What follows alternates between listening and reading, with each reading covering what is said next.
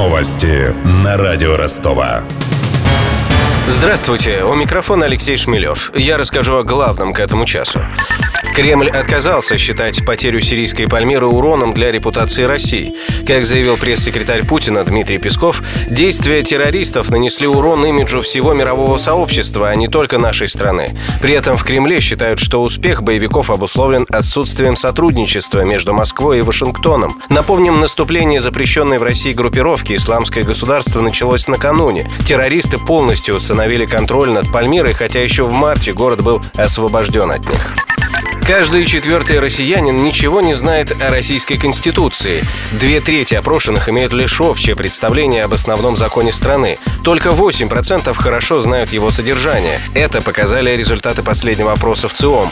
А как знают Конституцию ростовчане, мы выяснили в ходе нашего экспресс-опроса на улицах города. Обязательное образование. Права и обязанности человека, федеральное устройство. Человек имеет право на, на самоопределение, на язык, вероисповедание, национальность. Суверенитет государства, приоритет международного права, свобода человека. Ну, Конституция о труде, Конституция о пенсиях, конечно. Государство не имеет права печатать свои деньги. Наличие своих прав о свободе. Сегодня в России День Конституции. Основной закон страны приняли в 1993 году по итогам референдума. Тогда Конституцию поддержали почти 60% россиян.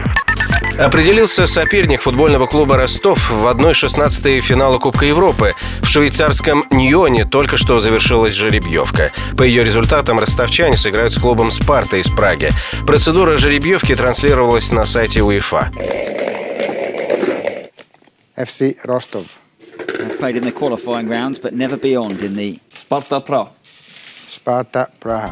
Первая игра донских футболистов с чехами состоится 16 февраля на стадионе «Олимп-2» в Ростове. 23 февраля пройдет ответный матч в Праге.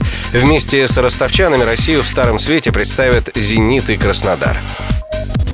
Про деньги. Официальный курс евро на вторник упал на 2 рубля 13 копеек и составляет 65 рублей и 7 копеек. Доллар подешевел на 1 рубль 72 копейки и стоит 61 рубль 58 копеек. У меня вся информация к этому часу. У микрофона Алексей Шмелев. Над выпуском работали Денис Малышев, Мария Погребняк, Ксения Золотарева и Виктор Ярошенко. До встречи через час. Новости на радио Ростова.